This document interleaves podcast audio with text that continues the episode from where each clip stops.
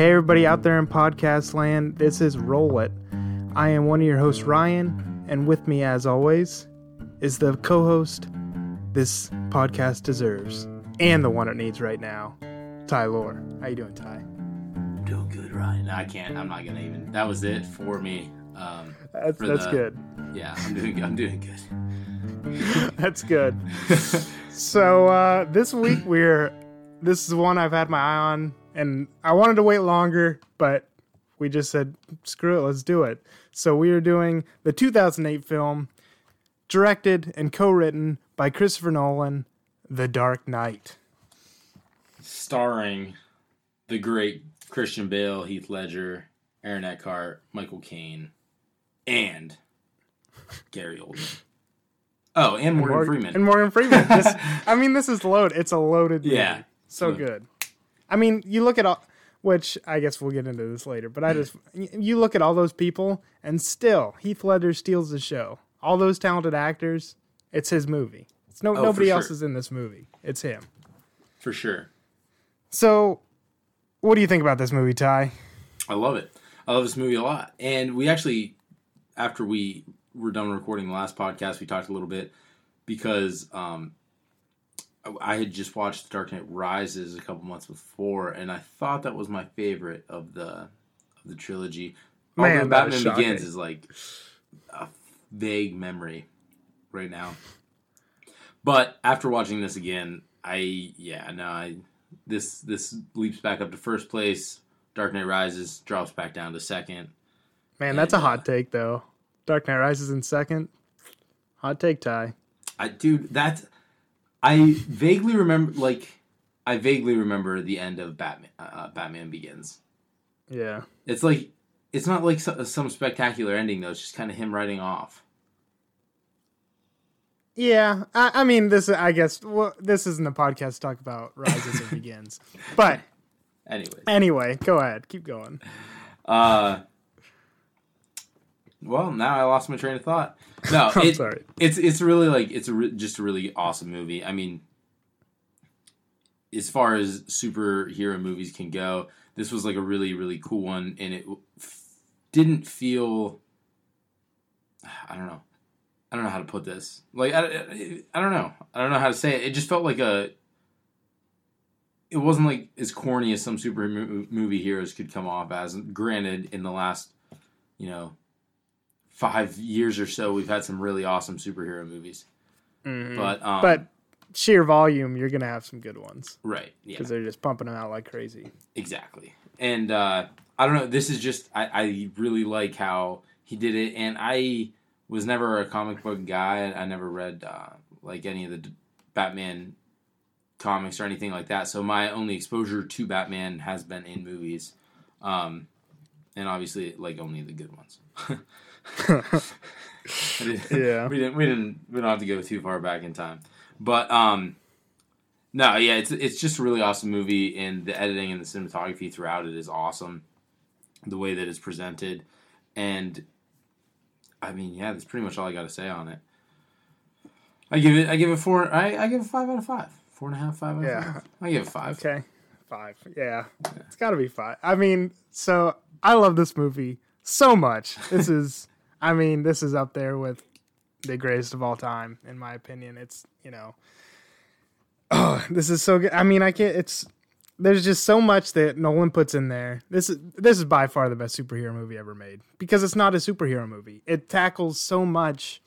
Uh, that's so i think ex- that's sorry to cut you off i think that's what i was trying to say when i was like couldn't get my words out about superhero movies it doesn't feel like a superhero movie because it's not there. The super heroics aren't a necessity to the plot. There's nothing crazy. it's a lot deeper or- yeah, exactly. They're because I guess nobody has superpowers, so uh, that's relevant.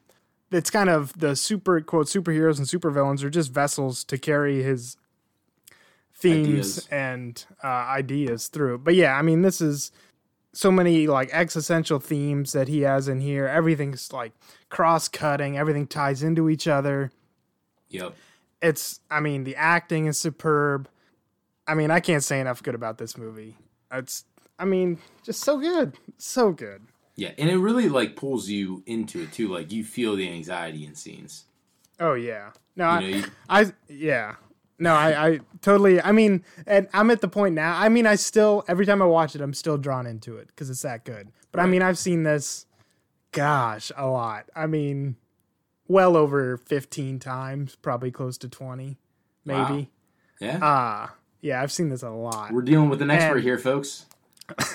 I wouldn't go that far, but I mean, it, it it does wear off a little. When you any movie, when you watch it that much, it's gonna you're not gonna be on the edge of your seat as much because you know mm-hmm. exactly frame by frame what's gonna happen. You know, you've memorized it. But I'm uh, when I I first saw this in theaters when it came out, and I was just blown away. Like the whole like you said, the whole time I was on the edge of my seat, especially in the theater. I mean, it was oh, it's such a great experience. But Anyway, let's move on to the summary. I tried to shorten it. It's kind of long, but I tried to shorten it, so I cut out some stuff. So we'll just get through this, and then we can dive on into the the themes. Buckle up. Buckle up, baby.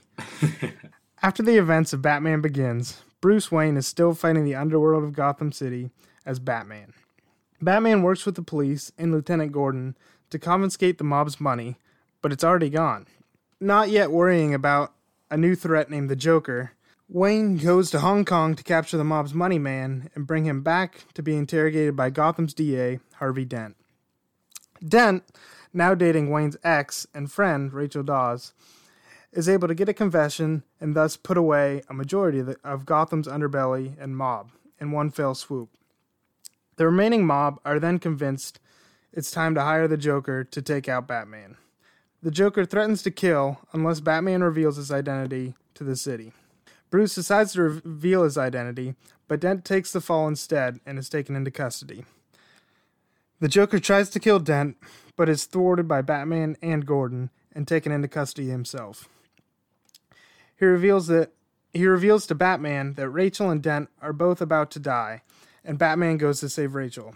But it is Dent who's saved and scarred in the process. As Batman saves Dent, the Joker escapes. Dent goes on a revenge spree against the mob and corrupt cops that took Rachel from him and kills multiple people. Meanwhile, Batman tracks the Joker down and catches him again. He then saves Gordon and his family from Dent's revenge plan and takes the blame for Dent's murders and rides out as the hero Gotham deserves. End of movie. So, So best opening sequence of any movie ever, possibly. yeah. I mean, every time, I mean, like I said, I've seen this so many times, but every time I'm like, man, this is just like such a bold way to start the movie. Like, you wouldn't expect the Batman movie to start like this, you know? No. Well, that, And and so. It, it kind of it kind of takes superhero movies and tips them on their head in a way. You know, it, it Mm-hmm. throws the thriller in. I don't know. It, it brings it to life too. Like it was just I, the whole tight crop on the mask in the you know the briefcase there, and then like Mm-hmm. the pan out, and then the whole sequence that followed, and how the camera movements went throughout, and then the like just down to the plan that these uh, Joker goons were to execute. Mm-hmm. I just, dude, I like I said, I think it's the best opening. I have terrible memory, but it's the best opening. I'm, I'm just gonna flat out say it on the record: the best opening to any movie I've ever seen. Period. Oh, it's definitely it's good. And then you know the way the bus pulls out, you're like, oh man, this guy Yeah. knows what he's doing. Oh, the I'm sure the Joker told you to kill me. No, I killed the bus driver. and as he's like slowly circling around, The bus driver. Uh, yeah, so good. Um, so the first thing I want to bring up, and this is going to tie into all the other stuff we're going to end up talking about, is the just like the movie does with everything it does. exactly the, the the theme that per is throughout the rest of the film and all the themes is duality. So this is a uh, a film that's just dripping with it. So the first, I mean, we have good versus evil, order versus chaos, uh, in Batman versus the Joker. Um, the the good of truth versus the uh, good of lies. The And line then- between the two. The line between the two. Um, D- Harvey Dent's duality and then we have the duality of the Dark Knight and the White Knight.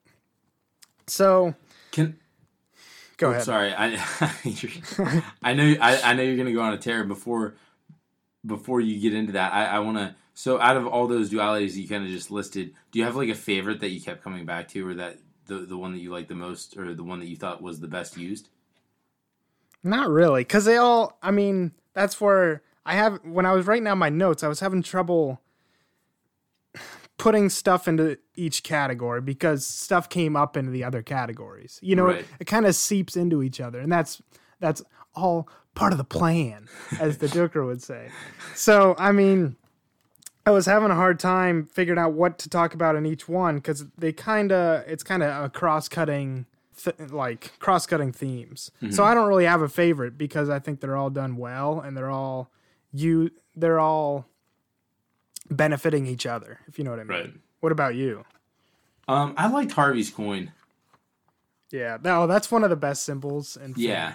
like because oh, it just so the way it carried out through too. It wasn't like something that he adopted as he became this um, villainous man. You know, it was something that he kind of he maintained throughout the movie, and he it went from it jumped that line with him from good to evil. You know, because when you first see it in the movie, it's it's kind of just like a flirting mechanism, kind of. You know what I mean? yeah, Like they're talking about chance and luck, and it's just kind of like what he like a little tool to have a conversation with or whatever. And then um, as it you know progresses through the movie, you see it at the end where the one side's burnt and the other side's fine, just like he is, and he uses it to determine people's fate. Yeah. So I see uh I see the coin as so when it's double sided, that's him that symbolizes him sticking to his code of ethics and morality. He knows what the answer is going to be and so he always knows hmm, how do I want to phrase this? He knows what the answer is, so there's no there's no chance, there's no question of what is going to happen. He's Right. sticking he's sticking He's- to his ethics and his morals and that is what's driving him, not not chance. And I But looked at when- it too as he is he's creating his luck.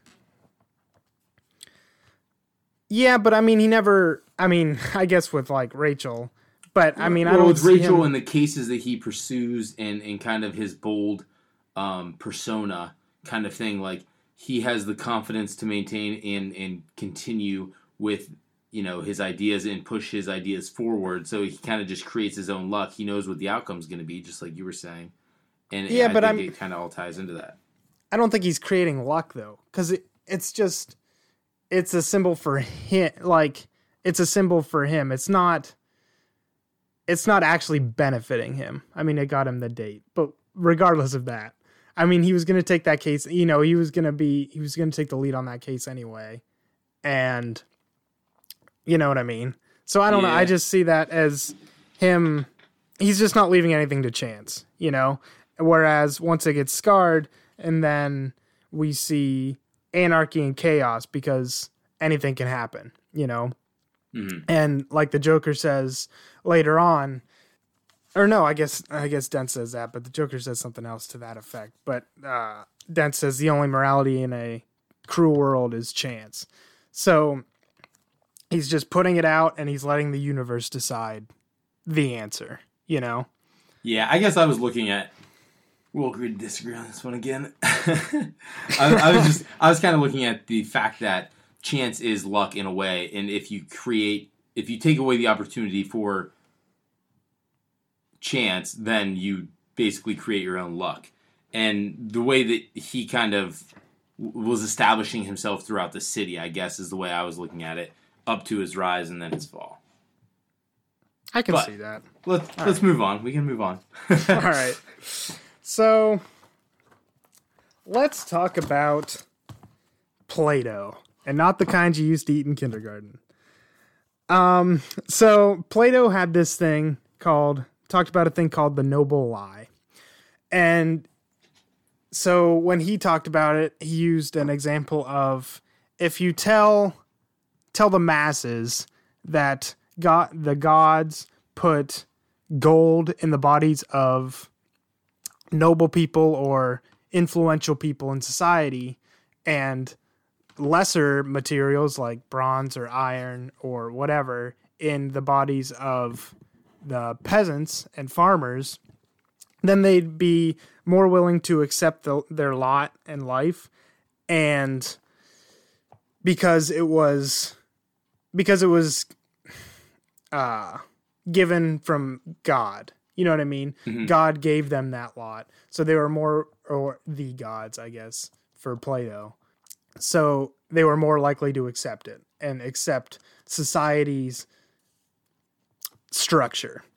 So uh the Dark Knight deals with this because we have a cut we have I mean this is I mean this is the big kicker at the end is the Batman gives the noble lie or I guess he sacrifices himself to it and Gordon gives the noble lie to the people of Gotham because as was noted at the very beginning when I can't remember who Dent's talking to but uh they're like if you if anybody gets anything on you all I think it's the mayor. He says if anybody gets anything on you, all these guys are going free, you know. Right. And so Batman sacrifices himself and because For the good of the city. the exactly for the good of the city and the ideal of what Harvey Dent stood for right. Before he took his turn. Because if he, if everybody knows that he took his turn to evil or chaos or whatever and started killing people then the society's going to lose faith in their idol. Especially when it it started looking like Dent was, you know, the city's new newfound hero, the DA that was putting the crime off the street, making everything safer, was, mm-hmm. wasn't afraid to stand up to people. He was, you know, the the powerhouse oh. behind the good that was happening in the city, and to take that away would just kind of be essential to erasing what he did, even though he had good intentions when he was doing it before the accident. Exactly. He's the white knight. Well- He's the pure he's the pure knight, the pure ideal of what Gotham can be. Whereas Batman is the dark knight, he's what he's the ugly necessity of what the city needs, Yeah, you know. So um, because if it was all just every day was great, you know, you wouldn't need you wouldn't need a vigilante like Batman. coming through the exactly. and that's what batman talks about. He's like harvey can harvey gives the the ideal of harvey dent gives him the opportunity to hang up his cowl you know? Yep, uh, because once harvey cleans up the streets legit and puts everybody in jail then there's no need for batman anymore because gotham's not going to be the you know gross disturbed city in the dc universe. So and then we see we see this pop up again in i mean that's why it's under in, in that's why it's intercut at the end with the letter that rachel gives to alfred to give to bruce. The noble lie. exactly. And so because she's gone it doesn't do it doesn't do anybody any good for alfred to tell bruce that she would have gone with harvey Right. because everybody's dead There's So- nothing. To, yeah, and there's nothing to gain from that at all. exactly and bruce can live with that ideal of what could have happened you know for sure. and that can keep you know keep him moving forward and if if alfred wouldn't have burnt that and given it to him you know who knows bruce could have gone off you know gone off the deep end or you know whatever right. He could. That could have been his trigger to go mad. yeah that's one way to look at it Be an interesting alt ending. uh but not the one we deserve I know. Just while while we're on the topic of uh, looking at, I guess you were looking at some philosophic scholars.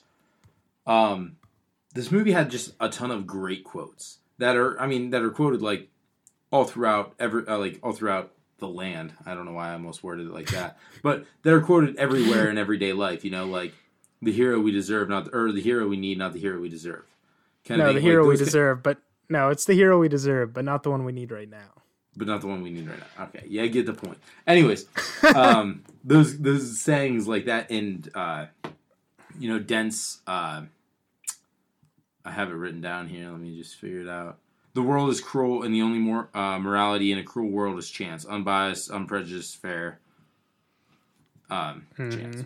But you know, you, you get all these like ideals, and, and it was scholarly written, I guess. I, the the the script, uh, the dialogue for these characters was very, um, you know, there was no doubt about it that it was made to carry these ideas throughout the movie, but that they've stuck around and kind of have found their own spot in the world after the movie was done and, and gone with, and people can quote this outside of just talking about Batman. Mm-hmm. Yeah, I no, think, I mean, I think I, serves a purpose on itself. I mean, this is one of the most pervasive movies in like popular culture Easily, since it's been released. You know what I mean? easily, yeah. Just like, yeah, because it's so good and it it tackles these issues in such a smart way. So I guess jumping off as I mean, we were talking about Harvey. The noble lie was to put him up as an ideal, and I think the easy. I mean, we can just move right into religion because As we do. as we well, no. Let, first, let me ask you: Do you think noble lies are a good thing? Yeah, it's kind of it's kind of like that. Uh, you know, doesn't hurt. It doesn't hurt anybody. Yeah. I, that's a good question, Ryan. I could I could think about it all day. I guess my snap response would be um, yes, but obviously not all the time. Like noble eyes are a good thing for durations and in certain times. You know, Yeah. I, That's. I, I, mean, it's yeah. never good to lie, it, obviously, but you know, there's also, you know, it, it goes back to the fact that just like ignorance is bliss. You know what I mean? hmm yeah. Is is it a bad thing if it doesn't interrupt your life and it helps you move toward your goal, your end goal? Um, or do you want to know every single hiccup throughout the throughout the road to get there? You know what I mean? Mm-hmm. Yeah. But no, No, I I, mean, mean- that's a really good question. Yeah, what, what are your thoughts on it? No, I don't know the answer, but I mean, I see. I see the good in it. You know, I see how it can benefit society, but it's like, you know, I'm an adult. I can handle the truth. You know what I mean? Right, It's like there's every- no like the government the government or whoever i mean in this case it would be you know it has to be some overarching powerful position or group of people that are giving this lie. Mhm. but i i don't i'm just just like i don't it's just like man can't you just like tell people the truth and trust that people are smart? But then i think about that uh uh you know the quote in men in black and it's right before uh, Will Smith accepts the job, and he's talking to Tommy Lee Jones, and Tommy Lee Jones is weak. He says like, "We can't let any of these people know what's going on, or they would lose their minds, or something like that. They would, it would, Mm-hmm. we they should would do go that crazy." sometime. That's a great movie. It By is a good way. movie. And Will Smith's are like, "No, people are smart. They could handle it." and Wrong. uh, Tommy Tommy Lee Jones is like, no, a person is smart. People are dumb, erratic, whatever. Something he goes on, Mm-hmm. but the point is, people as a whole can be really stupid. So these noble lies can really tie tie the society together. You know what I mean? And really benefit and move society forward. I mean, I, like And- I like to think I like to think that everybody can take that information and, and process it in a way that still makes sense to them, and and that they take information and understand it fully. But we know too well that people won't and don't. Yeah, and that's I mean that's the Joker's whole point, and he would have been proved right because he succeeded in doing what he planned, and that was turning Dent. And his whole point was people are people are you know terrible creatures that can do terrible things, and morality's just a sham that's dropped at the you know whatever drop of a hat, you know, Right. and all they take is all it all they need is a little push. and they well i feel like human beings as a whole we just walk on that that edge of chaos you know the Yeah, wind blows a we're- little bit too hard and we're off that cliff and chaos can turn people in, into into crazy people who who you know see the world in, in a Joker's perspective with Yeah. no ifs, ands, or buts, and some people just want to watch the world burn. Yeah. And I think I mean the Joker wasn't making people like him. He he didn't make people that wanted to watch the world burn. He wanted to show that people are self-interested, Right. you know, and at their core they don't care about anybody else but themselves. And, And, yeah, his whole thing was he didn't. You know, he was asked constantly what he wanted. and it was nothing. Never. Yeah, it Ah. was never anything. So, uh, the Joker's whole point is that our our morality can we can just lose it as soon as society breaks down. Let me think of there. I mean, I, I think you you probably read it. I know I read it in high school. Uh, Lord of the Flies, Yeah, and which is not my favorite book. I I don't really love that book. But anyway, it deals with it's not kind a terrible book thing. for one that is required reading in high school.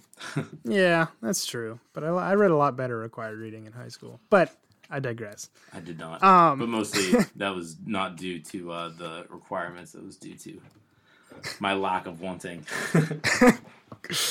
um so that deals with the same thing like when the when these boys are tossed onto this island with no uh supervision little by little i remember the one scene the one kid's throwing rocks by another kid Mhm. and he's he's throwing them away so they're not close to hitting them and then little by little he just comes closer and closer to hitting the kid because he's kind of figuring out wait there's gonna you know there's not gonna be any repercussions uh, there's no societal uh, standard for me to adhere to. There's no punishment for me to do to do wrong. So when society breaks down, humans just turn into turn into animals and they'll eat each other, as the Joker says. Um, so this brings in this this brings into religion, as I guess we were planning on talking earlier, but we got sidetracked, which is all right uh, with the question of the noble lie. But so we were talking about Harvey, and there's the obvious uh, allegory here is Harvey Dent as the Christ figure. So we see like in his uh, his campaign slogan is "I believe in Harvey Dent." Uh, then when there's the campaign footage, he has his arms outstretched like you know on a crucifix uh and then at the end and then well i guess in general he's just the ideal of good Mm-hmm. that's gonna bind the city together it's he's the thing that this whole city can look up to The coming this- of Harvey Dent is what will make the city righteous and, and, and fair. exactly he will bring justice and order and a new i guess a new reign you know Yeah, that's put gonna the bad guys in one set, in one. The, put the bad guys in one boat and all the good people in the other. he's gonna he's gonna clean the city you know and wash it of sin and but this this shows i mean this movie shows the the christ without resurrection which is not usually shown you know usually you see the character that is usually when christ imageries in uh, a film that character is sacrificing themselves for either the world or the greater good or whatever, you know. But in this case, he doesn't sacrifice himself. He he needs to be killed. And Batman has to break his role to do that. But he's also I guess he kind of is resurrected in a sense because the Dent Act would be the resurrection of him. It's a lie, but it's the resurrection. That's how the noble lie ties in. Yeah, You know, yeah, I can see that. Yeah, that's good. I didn't didn't notice that. so I want to talk about so a great, a fantastic book, and my favorite story in that book, the Brothers Karamazov. There's a a chapter and a story uh, named or called the Grand Inquisitor, and in it, so the Brothers Karamazov. It's uh, about three. Well, I guess more than that, but three brothers who are all very who are all very different. And the one is like super smart, the one's super religious, and the one's just like a, a bum. and um, the religious one is talking. So, shout out to Wisecrack on YouTube. They have a great video on the Grand Inquisitor and the Dark Knight and how they tie together. So, just wanted to shout them out.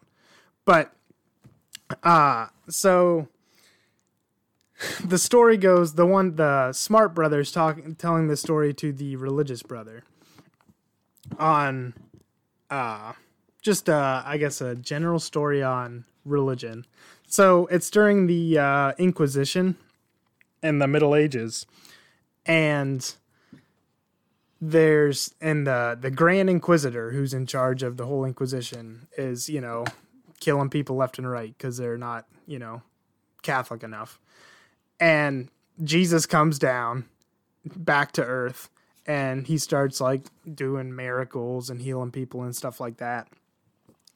And the Grand Inquisitor puts him in jail and it's like, "Hey, you uh you can't be doing this, man. You're kind of messing everything up."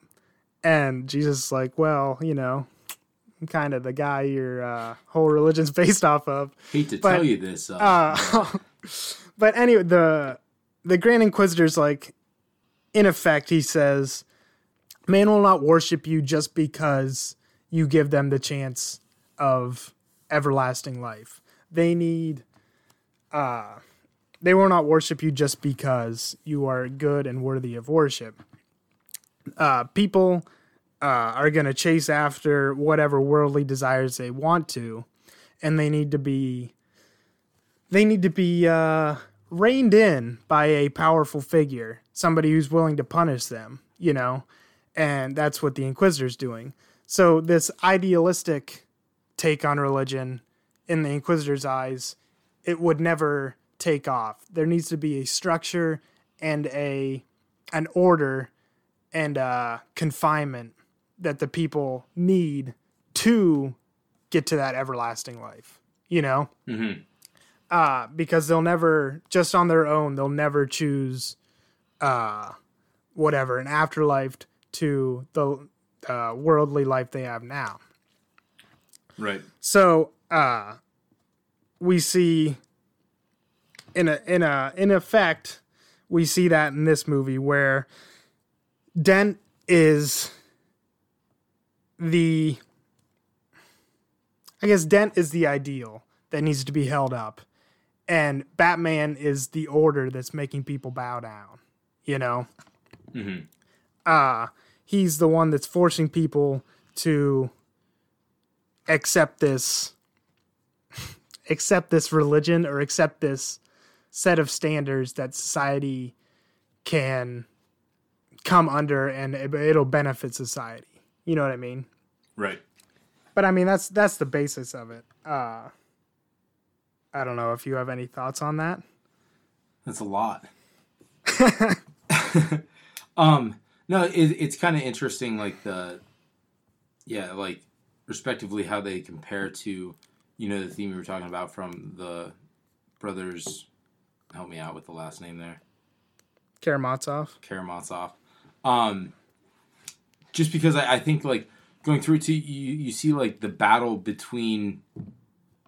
If you're looking at it in a way of just straight up uh, light versus dark or white versus black you, you see the battle between um, the two and how they could benefit each side throughout the movie you know what i mean Yeah. I, I think it kind of comes to a head in the in the last scene when they're on a boat and there's the prisoners and, and the civilians and uh, that they're kind of weighing out their options and in a way it's kind of putting together or it, they're weighing out their options in a way that's Batman's kind of vision on one side, which turns out to be like the prisoners, the darker side, actually has that kind of the right idea behind it, right?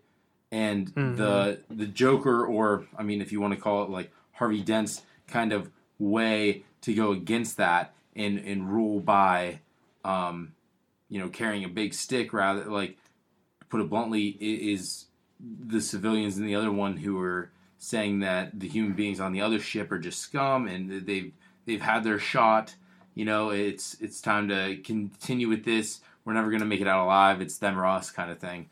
And I, I think that kind of pulls those ideas that you just talked about kind of together and, and marries the two because they're balancing out the two options for both good and evil for both what well obviously the joker or batman wanted but in a way dent was kind of hell-bent on just getting his revenge too so i would put him on the side of the as the joker as well in the end there. Yeah, but I, I guess I'm putting I'm calling I'm saying Dent before the fall, before the uh death, or before he turns into Two Face. Uh Dent as the idealistic Christ figure, you know? Uh, he he is the ideal and he is what the people should be striving towards. And they just need Batman to uh which he he also said he he's the one that makes the sacrifice but they need him he is the but dent So makes the he- sacrifice as well. No he doesn't. To say he's the batman. It, it's well a, i it's- guess. I guess that's his he- sacrifice. Yeah, right before yeah he, he- falls. before he falls yeah. We're talking pre-fall here. Uh i guess all right so i guess the the order by force is what i'm thinking of is like the the sonar that that batman employs okay Uh, yeah He's he's uh, invading everybody's privacy, and it's like really not a good thing. And that's him, kind of saving the people, quote unquote, by not punishing them, but by something that's not necessarily good for them. He's a dangerous road to travel on well, no, he's uh, that's not what I'm going for yet. Uh, he is. ruling he's he's ruling with an iron fist Right. like the inquisitor he's there. doing he's doing He's- whatever he wants to do to get the job done without He is- regard for others he well, is at that regard. point he is saying the the ends justify the means Right. you know just like the inquisitor he's like well if i you know rule these guys with an iron fist and kill these people so these people will uh accept christ or whatever and uh bow down to me then the society will be better. We don't need this. Yeah i guess that's that's it. The the the idealist version isn't going to do. Batman needs to use pure force to get these people to uh, eventually bow down to this better society you know? Yeah, I get that. I, I think the last couple minutes have been kind of muddy water there um, because it flip flops, and that's kind of the point. It's not so cut and dry throughout it. But yes, that, that definitely is one side of it too. But I, I don't think it's a clear one way or another with Harvey as well because he makes that flop. You know what I mean? uh i guess but he's he is i mean he's a perfect encapsulation of of christ but without a re- resurrection you know what i mean he falls uh but he isn't he doesn't resurrect on the third day you know what i mean Yeah, yeah, I can see that.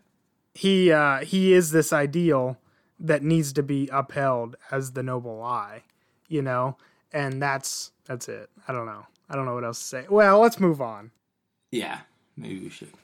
I got a little confused there too. It got a little, got a little muddy. yeah no it can get forth. it can get get 'cause- messy it's not it's not a perfect but i still think i still think the grand inquisitor is a good lens to look through that just because of the idealist versus uh order or idealist versus force let's say of uh harvey versus batman Well, yeah, because batman it's the- originally it's the, fact originally- that the belief. Sorry, go ahead. No, I was just gonna say originally Batman believes that all it all he needs is Harvey's idealism, you know, Right. and can and that would be good enough. But then the Joker shows them that no, society society will crumble with just a little push. So you need to you need to force people to be good, you know, and you need to give them a reason that they need to be good. You know, Mhm. you know what I mean? Uh that's kind of what I was getting at. And that's kind of why he wanted to keep Batman around. The Because with- Joker? Yeah, Why? to keep to keep that balance. Because if, Yeah. if, if the Joker never came, right, uh, Batman would have probably just Bruce Wayne would have just chilled out. Harvey Dent would have kept doing his thing, and it would have lived up to that perfectly without a noble lie. But the only reason Right. you need a noble lie is because Batman is in the mix now, No, it's and because somebody had to take the fall. Oh, you mean the Joker's in the mix? or yeah, I'm sorry, the joke because the Yeah, yeah, yeah. the Joker's in the mix now, and somebody had to take a fall, and Batman had to be the one to take a fall, and the Joker all like he wanted to kill everybody who was getting in his way to everybody who was getting in his way from keeping him from showing society how corrupt it could be. And Oh, without a, and without a corrupt society, you don't need Batman. I guess is what I don't I'm think saying. that. I don't think that's true. I think he wa- he was going to show one way or another. He didn't want to kill Batman. No, that's what I'm saying. Yeah, so he didn't want to kill anybody that would put. uh anybody that hindered his his path to Batman at all. Because uh, I'm sorry, I, I guess it should be clear.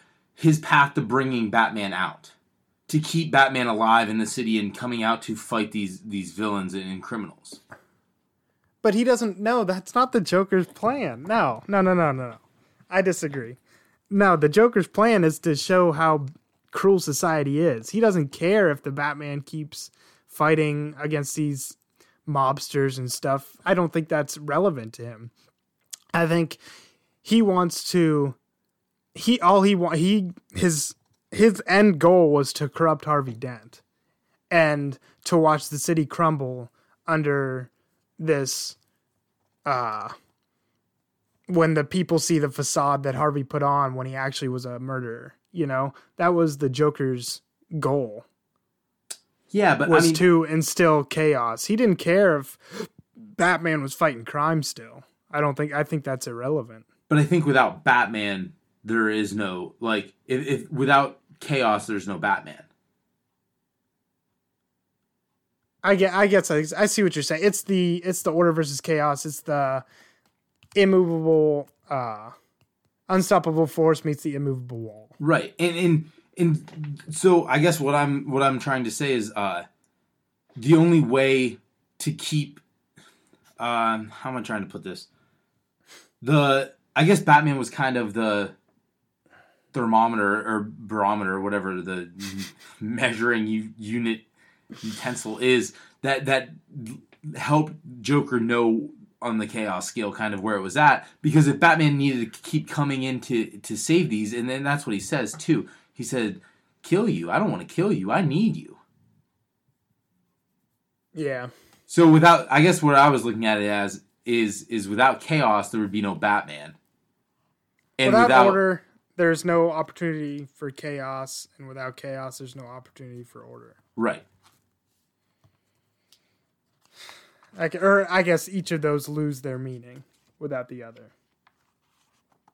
yeah Is what I guess is that what you're saying then? sort of yes I don't know we could have moved on 10 minutes ago um, well, I guess we're already talking about order versus chaos, so let's keep going. So, just some very simple, uh, on the face things. Uh, one of the real cool things they did, or uh, Nolan did, was in the scene where the Joker comes up to Bruce's penthouse when he's having his fundraiser. Uh, we see the these re- really smooth tracking shots of uh, Bruce walking down the hall and you know taking the guy out Mhm. and taking apart the gun and walking into his safe room blah blah blah and then on the other hand we have when the joker comes in it's this shaky handheld you know this chaotic these chaotic movements and so i mean just on the face that's you know your very ordered nice smooth shots with chaotic handheld shots and then we also i mean when when they're talking about the the Joker and that he just wants to watch the world burn and wants to instill chaos into society. We're in the we're in the the new Batcave that's super super ordered, super crisp, you know, Mhm. uh, and just the duality there. those those were some just on the surface things I noticed in terms of shooting style and the way they kind of he kind of set up shots. Yeah, uh, as as a way of you know portraying those that duality for sure. And I think another thing too with just the planning behind in, in the cinematography, and this is it was kind of easy to notice, but at the beginning of the film when um, Harvey, or, yeah, Harvey is um, putting away criminals and and just kind of cleaning up the streets of Gotham or whatever. Gotham's a, a bright place. It's vibrant with color, and the the men and the scenes that are the men and women with Rachel as well. The main characters are all kind of wearing these like bland colors, uh, darker colors, and as as the scene progresses, um, the contrast kind of shifts to the only outlier. I guess what I'm trying to say, the outlier in the beginning are these uh, are is the good, overwhelming good in in Gotham that's going on and the change that's happening. And as the movie progresses, you get uh, you start to see less color, and it, it makes a shift toward um, most of the color is coming from uh, you know is the Joker, which makes him stand out a lot of the times. But you're working with a lot more like darker colors, and uh, throughout the scene, and it kind of gets to a grimy. It, it goes from being like very clean cut to a grimy city, but I think that is represented in the color as well, where the vibrant, uh, the vib, vibers. What am I trying to say? Uh, the vibrance of the city is um, almost just not overwhelming, but it's it's there pretty heavy in the beginning. Where at the end, it's it's washed away as the chaos kind of overtakes everything. It slowly starts to eat away at this vibrant city and turn it into this grimy, rundown, dark um, mm-hmm. color. And though the characters like uh, Batman and um, you know Officer, uh, not Officer, Commissioner Gordon and uh, you know Harvey before the face restructure. you know they were all very uh, tact and I, I, don't know how to put it, but they, they were all very like sharply dressed. And as it goes on, they kind of stay the same except for Harvey, where Commissioner Gordon, Batman are all kind of dressed the same. Harvey gets this grimier, dirtier look, and it's almost kind of like the just the visible transition from uh, you know good to order bad, to chaos, order to chaos. Yeah, yeah, yeah, yeah true. No, and that I mean like yeah, half of his shirt's burnt. You know, the top part of his suit is burnt, and his face. Uh, I mean, it's super evident, and uh, like you were saying, like all the shots, even I mean, throughout the whole movie, all the shots with Batman, or I mean, more so with Bruce Wayne, it's all these crisp, clean shots, you know, and all the shots with Joker in them are, you know, it just makes you feel dirty, right. and uh, like you were saying, the general movie, you know, regardless of those two, all the scenes or most of the scenes at the beginning of the movie are pretty crisp, and then pretty much right when uh, Harvey gets, you know, the explosion or whatever happens, that's when the whole movie. I mean, like the boat scene, all the other stuff. It's it's just like makes you feel super gross. Yeah, and, and I mean, like, you still see like society's throughout like society's falling apart. Right. You still see color throughout, but it, I guess my point being is it got less and less and less prevalent throughout the movie, and I kind of looked at that as the chaos kind of eating away, chipping away at the city to make it to where it was, and then it reemerges because when they're uh, honoring Dent there at the end, it, it's uh, was it sunrise or middle of the afternoon? It was a bright. It was in the daytime where most of the movie kind of takes place at night, you know and that's just another black and white transition too. Is at the beginning of the movie you see a lot of uh, see a lot of daytime scenes, whether that's at the DA's office or um, at Wayne Enterprises or just in Gotham in general. Aside from aside from obviously the dirty deals that are going on at night, but then uh, you know when chaos really like kind of takes over at first, it's when the Joker kind of comes into the penthouse party, and that's at night, and that's a dark scene again, and that's kind of a dull coloring and and everything like that. That was um, you know, it reminded me when you were talking about him walking down the hall, the track shot there of him disassembling the gun and tossing it. You know, this movie didn't really show a lot of violence, but it alluded to a lot of violence, and I thought that was interesting. Yeah, there's re- yeah, there's not much. I mean, I, I mean, I there's there's really uh, the the most gruesome part of this whole entire movie is um, Dent's face, yeah, I guess graphic violence. graphic violence. But I mean, you Still think show a lot of people scene. dying. The pencil scene, you don't see anything. You just know what. No, happened. yeah. You they I mean, there's- alluded to it. You know, him shooting uh, the the people in the bank. You know, it's not like some slow mo, uptight Tarantino movie, see, yeah. yeah, Tarantino movie where the blood splattering and people are flying back thirty thousand feet and everything like that. But it, it's it just alludes to all the violence. You know what I mean? Um, even Yeah. Dent's death. Uh, you know what happened. You see the you see the start and then you see the the end. You know. Um, It was just shot in a very creative way because it just alluded to all that violence rather than show all that violence in, in crystal detail, you know? Yeah, yeah, that's true. And I just thought that was like kind of a creative thing that I didn't even really notice my first couple times watching it. And then it was like this time I was watching that and I was just like, you know what? Like he doesn't really, like he doesn't shoot anybody. Like, uh, even slicing, uh, what's his name? Gambol, slicing Gambol's throat. Oh yeah, they don't show any of that. They don't show any of that, but you know what happened. Uh, every Yeah. time he pulls out a knife, and, and and you know you you're like waiting for that scene where something crazy happens, but it never does. Even Harvey Dent shooting the driver. As soon as the shot goes off, the camera's outside of the car, and you just see it.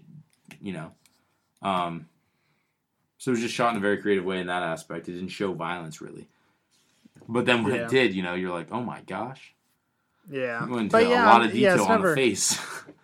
Yeah, it's true. Yeah, yeah, I never noticed that before either, but that's uh, that's interesting.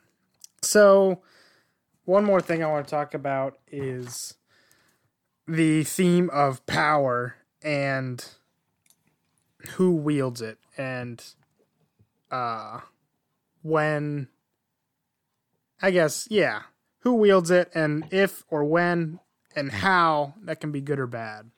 So Harvey actually alludes to this uh, when he's talking to Rachel, and he's he's like the Romans. The Romans used to make one person dictator in times of crisis, and they would take control of the city and you know uh, fight back against whoever was attacking, or whatever the problem was. And then uh, Rachel says, "Well, the last guy who did that was Caesar, and he never relinquished his power." And then that's when Harvey says, uh, "Well, I guess you either die hero or you live long enough to see yourself become the villain," which obviously is what happens to him. But Batman holds him up as the as dying as the hero. He didn't let him live long enough or tell anybody that he lived long enough to be the villain. But anyway, this theme of kind of becoming dictator is seen we see this in Batman, especially at the end when he uses that sonar. Uh because he possesses all this he possesses all these powers that you know are really only available to him. Well that too, but more so but he wasn't really taking control of the city or putting the whole city under his thumb, you know? right. Until he gets that sonar machine and that's when lucius is like no this is wrong. Like one person shouldn't have this much power uh over everybody else. Right. and that's when bruce is like yeah that's why i'm putting you in charge of it or whatever and so this harkens back to i think like the the roman that's held up in this regard is uh cincinnatus.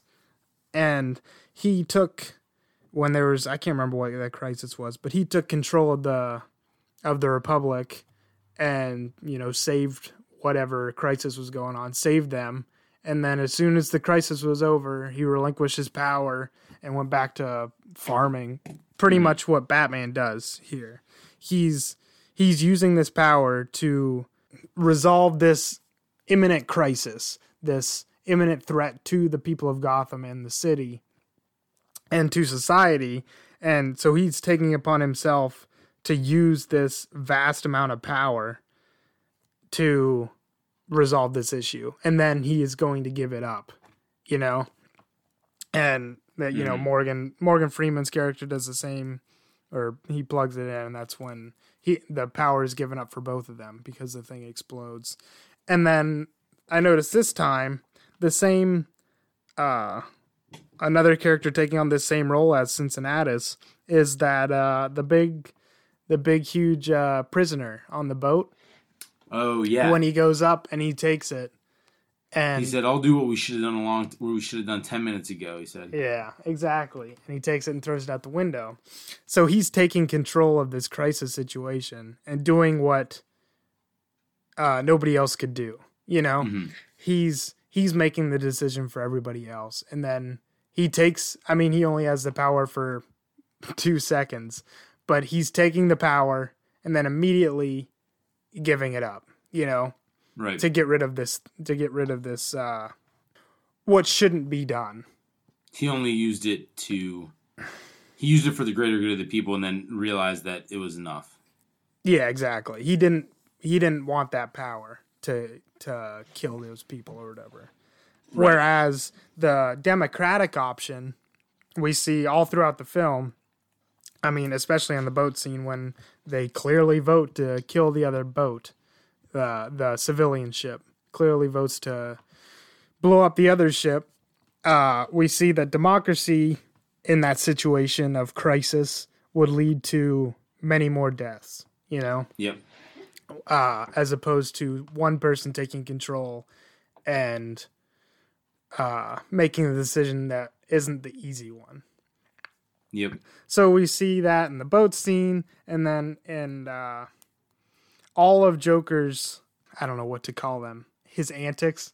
It's so like with, uh, he kind of puts everybody in a position to just think for themselves, you know, to just be looking out for themselves. Whether it's with Gambol's men when he breaks the the pool stick, when the the robbers all kill each other to up their shares, to kill what's his name Reese uh, to save the hospital or to save, yeah, to save from the hospitals blowing up. Mm-hmm. He's always he's always putting this power in the hands of the people as a whole to do whatever evil they will do to benefit themselves. And we see the need we see the need for one for a single individual to grasp power and control society for only the length of the crisis, but to bring society back to an ordered position. And only doing it when no one else would. Well, not Or there was necessarily no when no one else. option. I, I When, guess exactly. There was no other option, right? Not that nobody else void. There was wanted a void that wasn't going to be filled unless, the, unless they stepped up. Yeah, and it's not that nobody else wanted to control, but that they were the right. I mean, mainly Batman, but also that prisoner. But it was the Right. right, person to seize control, and this is a very. I mean, the whole uh, Dark Knight trilogy. Nolan kind of sets up a very authoritative look. Even though Batman is a vigilante, it's a very authoritative look at or why authority is good or why authority can be good. Can't. Not yeah, I was always. just gonna say can be good. I mean, because I mean, Batman's still working outside of the legal system, and we also see corrupt cops. You know, Who were Uh, working against the good. exactly. So we see what's bad about you know authority as a whole, but when one person that's you know good and just takes control, we see how it can benefit society. But the problem is that most of the time, when that one person takes control, they aren't that moral exemplar. You know, Very, very few times is it is it the white knight that comes through and exactly. saves the day. It's usually a uh, a lion, a wolf in sheep's clothing. yeah. I'm sure a lion would have a tighter fit, but yeah. You know, I always think about that, like uh, not the lion thing. Um, I always but think, could a lion fit in a sheepskin? no, like uh, when George Washington, same thing. Like he gave up his the role of president after two terms to set Right. that president to set that precedent of gi- giving up your power. to Right. you know, and I think that was like super important for him to be the first the first president to kind of set that precedent. because it was bold. It was bold, and it wasn't the popular or not the popular decision, but it wasn't the assumed. Uh, it wasn't the assumed outlook on it. Well, and he could have he could have just kept power until he died, which he died not soon after. But it was still like he could have had power until he until he died because people Right. would have just kept voting him in. But he's like, no, I gotta you gotta relinquish power for the good of society. So yeah, you, to show to show that it's not it's not one man that keeps society going. It's one man that like you know, it's society that keeps society going. right, one man can save society in times of crisis, but Oh, the society needs to be able to function without that. You know, well, let's let's bring it let's bring this back too because this we can compare this to the the sonar system that Batman you know proved. That was like Batman had the power to do that right? All mm-hmm. throughout the movie until that point.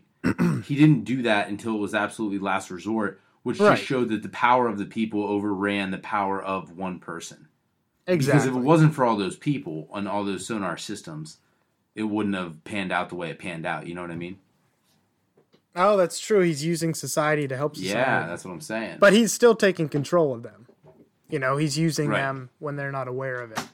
Yeah. So, but no, that's that's an interesting take I hadn't thought about. Well, I didn't think about it either until we just until just then. then.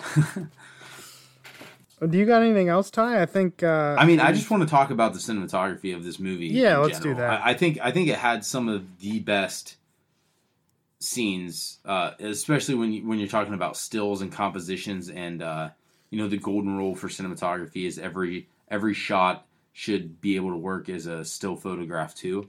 mhm. and it just it does that impeccably. The lighting throughout this movie is insane. One of my favorite scenes, well, I have two in this movie. Um, as far as lighting goes, is the uh, it's early on where bat the fight scene in the dance club or the club in general, where it's like Oh, and the yeah. lights are like going back and forth, and then all you see is Batman just whooping this dude.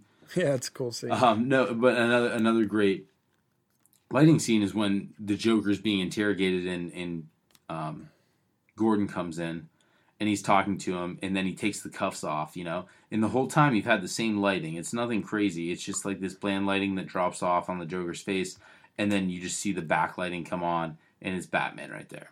yeah, so- no, that's a, that was a cool review. I remember the first time I saw that, I was like, oh, yeah, that awesome. reveal is just great. I mean, and and it, as far as just just in general, I mean, the compositions of all these shots are insane. The way they shot it was great. The cinematography throughout the movie was awesome. I mean, you couldn't get a better actor, I don't think, to to play the Joker in the way that they did, and and kind of just um, his mannerisms that he had. My f- all-time favorite shot, if, if we're breaking it down into like stills, is him sitting in the cell af- right after he got arrested oh yeah, just twiddling And his thumbs. dead center, twiddling his thumbs, and it's just like this great because that that kind of wraps up the movie, the color in the movie that I was talking about, where everything around it is black and grimy, and the only thing that has a little pop is the is the um, chaos in the scene. hmm Yeah, I do But, like um, that shot. Oh, it's so good, such a great shot. Um, yeah, a couple of the just the things that I noticed, like in terms of that, were I just love the aerial shots. Like yeah. whether Oh, he was so well done. whether he was in uh, going to get uh, what's his name, Lau. hmm Whether he was whether he was going over there, the that big shot just moving around the building when he's getting ready to you know go in, and then when the plane picks him up, and then the shots of Gotham too when he's looking Mhm. over Gotham. It's just like just gorgeous. It's awesome, for sure. And I like the little like little nuggets that they threw in there too. You know, like um, the the scene where it was a fun little scene where the kids were pretending to shoot the cars, Oh yeah. and then they started blowing up. Like that. That was just as far as creativity goes. That was like you, you know you had a small gap to show that Batman was cruising through the city. What do you do? Do you just show him cruising through trying to trying to hit this car, or do you you know? That was like a great little Yeah, it was funny. Yeah. nugget to toss in there. um, I, I just really like the creativity behind this movie. Honestly, I think it was, uh, you know, especially I think it's really hard, and we talked about this with Star Wars. How I was like thinking through how hard it would be to come up with this concept and characters from nothing, from scratch. I, I kind of take back my words that I said last week in that podcast because I think it might be harder to take something that is has been done in, in comic books and take those themes and build out this creativity from those things because you have more restrictions than coming up with it from nothing. Yeah, I mean, like every, it, it's already known. It's already an, it's Right. already a the structure's already set up. It's already a, Yeah. So you can only be It's so already creative pigeonholed. within limitations of the movie. Exactly. It's already pigeonholed to being a certain type of thing and a certain style of thing. But I mean, I mean, if we're going there, I guess different different uh, runs by different writers and illustrators kind of have different different Batman. You know, you have your sure. uh, your bright, fun, you know, Silver Age Batman. That's uh that's funnier, more lighthearted, and then you have your like Frank Miller, uh, you know, dark, grimy, old grizzled Batman. That's Yeah. you know rough and like uh, individualist Batman. You know, hmm uh, so like we, you have these different ones, and I think this does a good job of being its own thing. You know, Yeah, and I think that would be kind of difficult too, right? Like, do you play into, do you play into that like that golden age or silver age, you know, of being just kind of more dadish? I think Hokey. would be a good way to put it, right? yeah. Um, compared the answer to is no. right. But yeah, he did. He did a good. He did like a solid thing about bringing in. Uh, yeah, he did. A, he did a solid take, his own take, um, on Batman, and I think it was a good mix of a small joke here or there, but for the most part, it's a serious kind of uh, kind of guy who, you know, gets business done and, and, is a likable character, a likable hero. Yeah, And when, I mean, when you oh sorry, go ahead.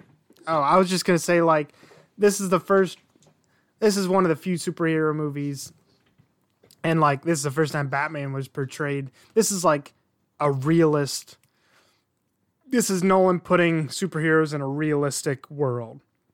Right, Like he's it's fitting into a realist lens of it's not supernatural or uh super he's not from a different planet. He's a human.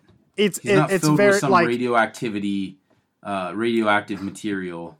You know, it's it's yeah, I just mean a badass man. Yeah, and it's just like I mean, even in like the '90s, it was different. Like this is just a very realistic. uh I wouldn't say trilogy. A very realistic uh couple movies. um, because like all this, all this could happen. Not, I mean, to an extent, but like In there's nothing in lesser that's degree, unbelievable. I mean, some Yes. crazy guy could, you know, start killing people, and then there could be some, you know, Elon Musk could uh, break out his bat suit and you know start start uh, tearing it up. But you know what I mean? It's a, it's a very realistic interpretation of uh, some non-realistic source material. for sure. I just want to throw this out there while we're on the topic. I know we had some corrupt cops in Gotham, but how do you not get a little suspicious when you look to your left at a ceremony and you see a guy who kind of resembles the Joker, but maybe just without makeup? To But nobody's seen him without makeup. make- freaking T. He was on. All right, he was on TV like once at that point. On TV once with his makeup for like a couple seconds.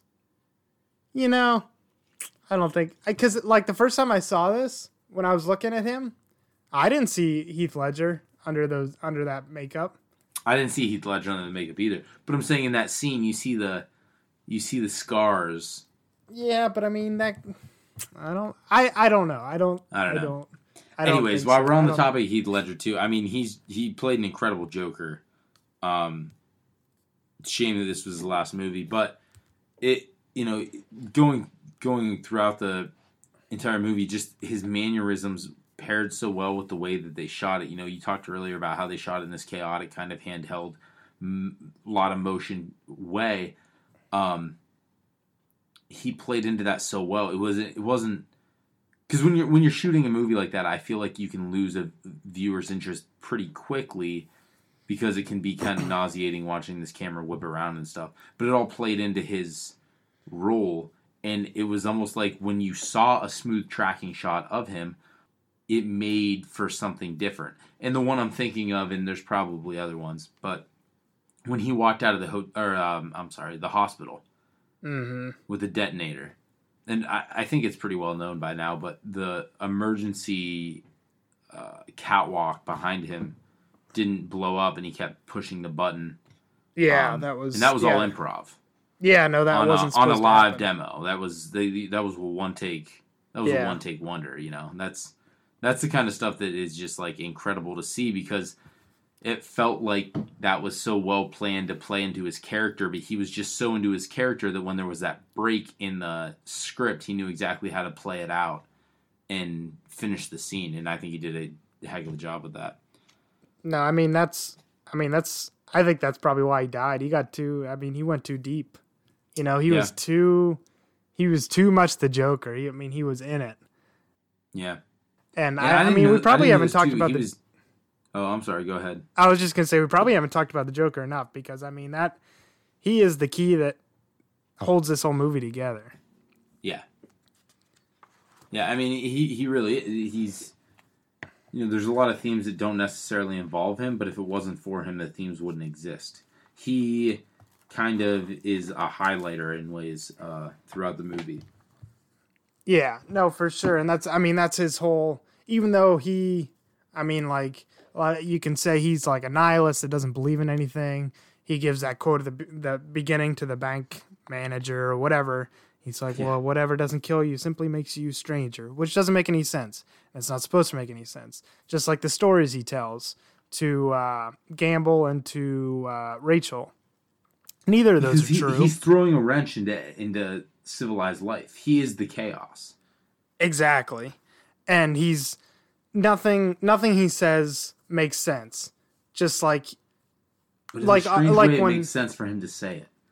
yeah, but I mean just like uh Alfred says, he's like some guy some men just they don't have any there's no reason you can't reason with them. There's nothing you can bribe them with. They're they're not going they're not striving for anything. They just want to watch the world burn. And I mean that's that's his whole philosophy. He just wants to tear apart society.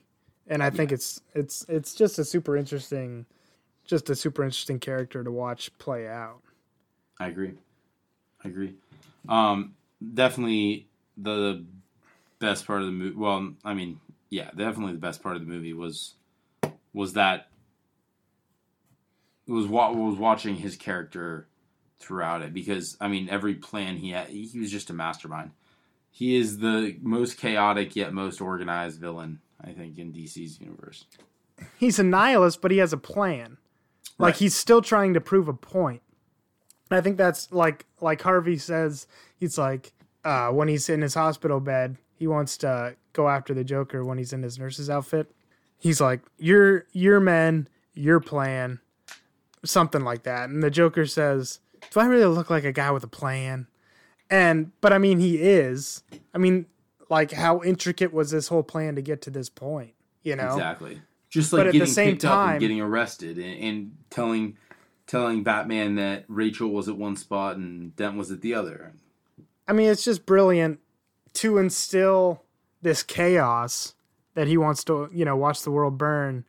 He, to instill this chaos, he has such a meticulously crafted, detailed plan on how to get to that point. You know, For sure. it's uh, just it's the uh, once again the duality of him as a character is interesting. For sure. And, and that he laminates the duality of man just as much as Harvey Dent does. Eh, not Uh. as much, but near near as much. Because no, because he doesn't give any good. He's just, I mean, he gives the organized and chaotic.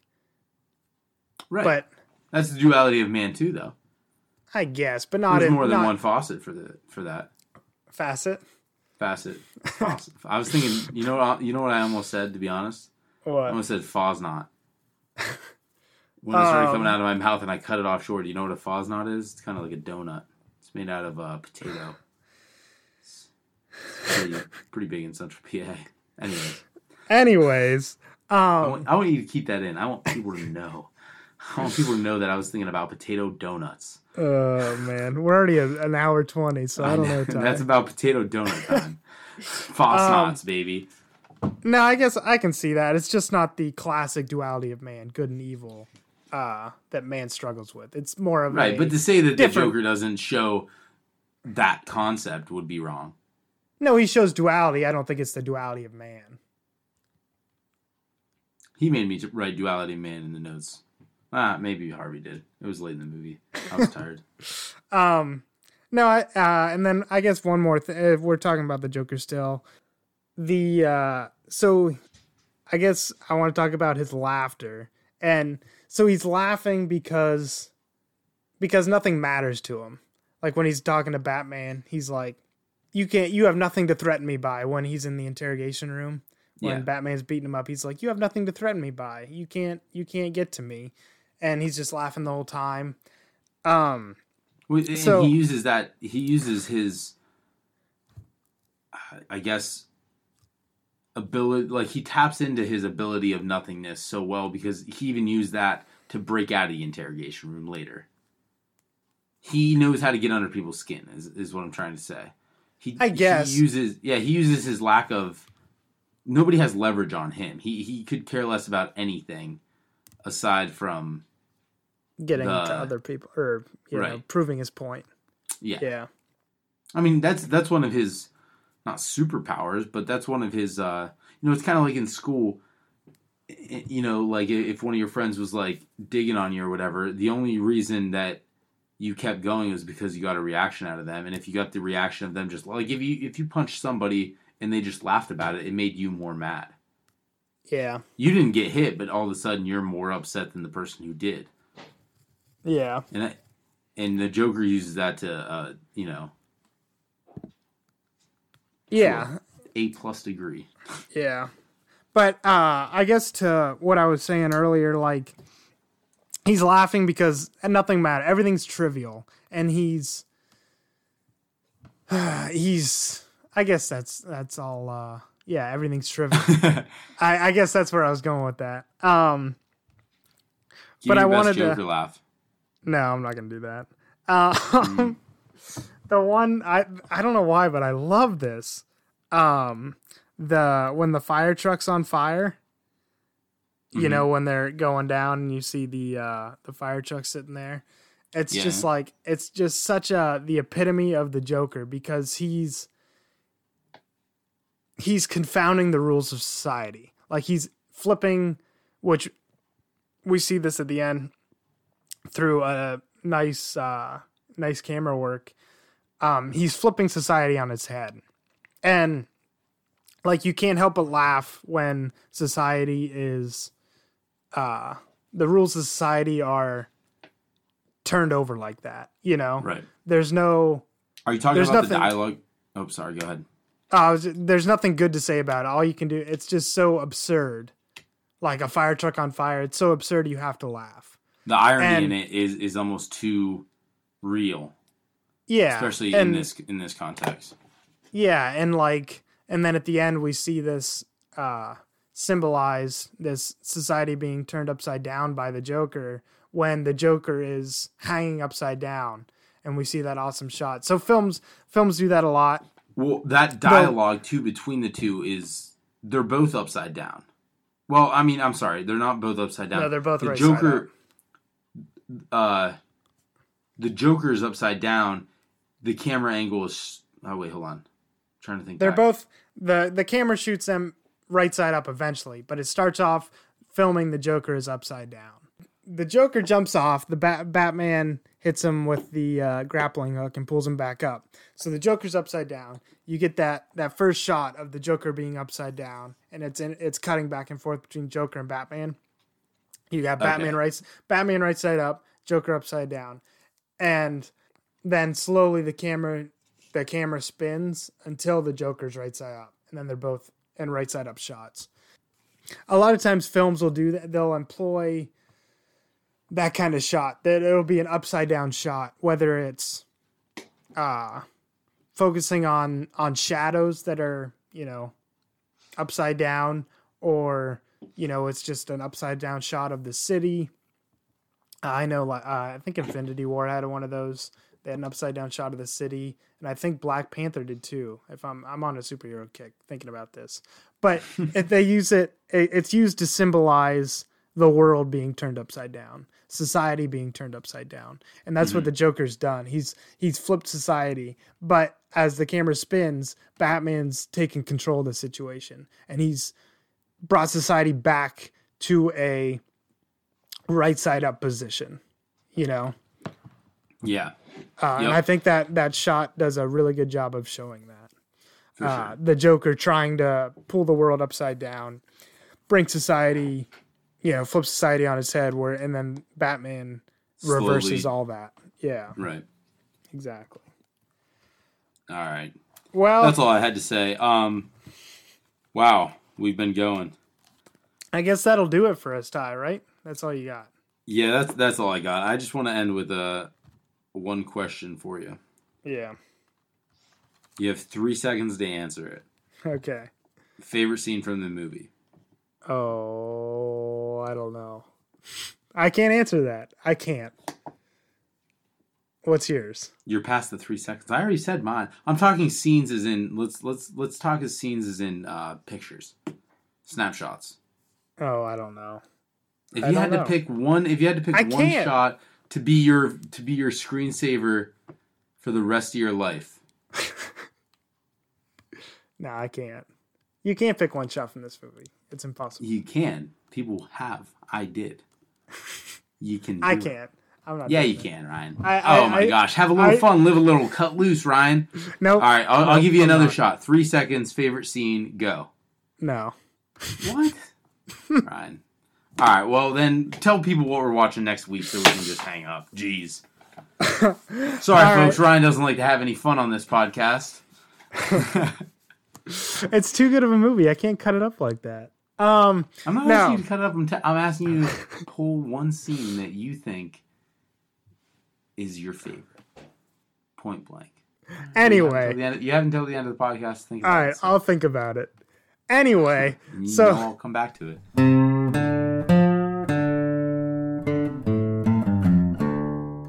next week we are doing the uh, the 1974 film Blazing Saddles, Mel Brooks uh, classic. Shot 20 years before we were both born. Yep, it's uh, quite old. Um, no, it's one of my favorite comedies of all time. But uh, I guess uh, yeah, you talk it up. yeah. Talk it up. Um, Last time you talked of a movie, I think it was True Life, and we all know how that panned out. yeah, awesome, best movie of all time, right? I love how you can pick that movie, but you can't pick a favorite scene. so, where can people where can people follow us at, Ryan? Uh, so we're on uh, Twitter and Instagram at Roll It Podcast on both of those. And then if you have any comments, want to complain about how we rambled this episode, or how we're uh, Or how Ty mispronounces words. or how I can't pick a scene, tell us your favorite scene. Shoot us an email at uh, rolitpodcast at gmail.com. And uh, Ryan, that was a slick cop out, but I'm not gonna let you off the hook like that. and um, keep going. uh, yeah, that, I mean that's it. Uh, give us a review if you have time. That would really help us out. Um, Yeah, but but let us know where we're at, what we're doing, what you like, what you hate. I'll bring a dictionary next week. I swear. and I'll uh, I'll bring a favorite scene next week. How's that, Ty? No, Ryan, terrible cop out, dude. terrible cop out. It was good. Um. So uh, yeah, and if you don't yet, subscribe to us wherever you're listening to us right now, whether that's on Spotify, Stitcher, iHeartRadio, podcasts, um, iTunes, um, wherever you're at. Just subscribe to us. It helps us uh, kind of put us in a direction to know where where we're heading with this. Um, and but the thing that matters the most is just some feedback. So whether it's an email, a message on Twitter, or a handwritten letter that can be sent to Ryan Ernkopf at no, uh, hard pass, Ty. Um, yeah, yeah. Let us know what you think. Uh, hopefully, you're enjoying it so far, and I guess that'll do it for us. we'll see you next week. All right, bye, everybody.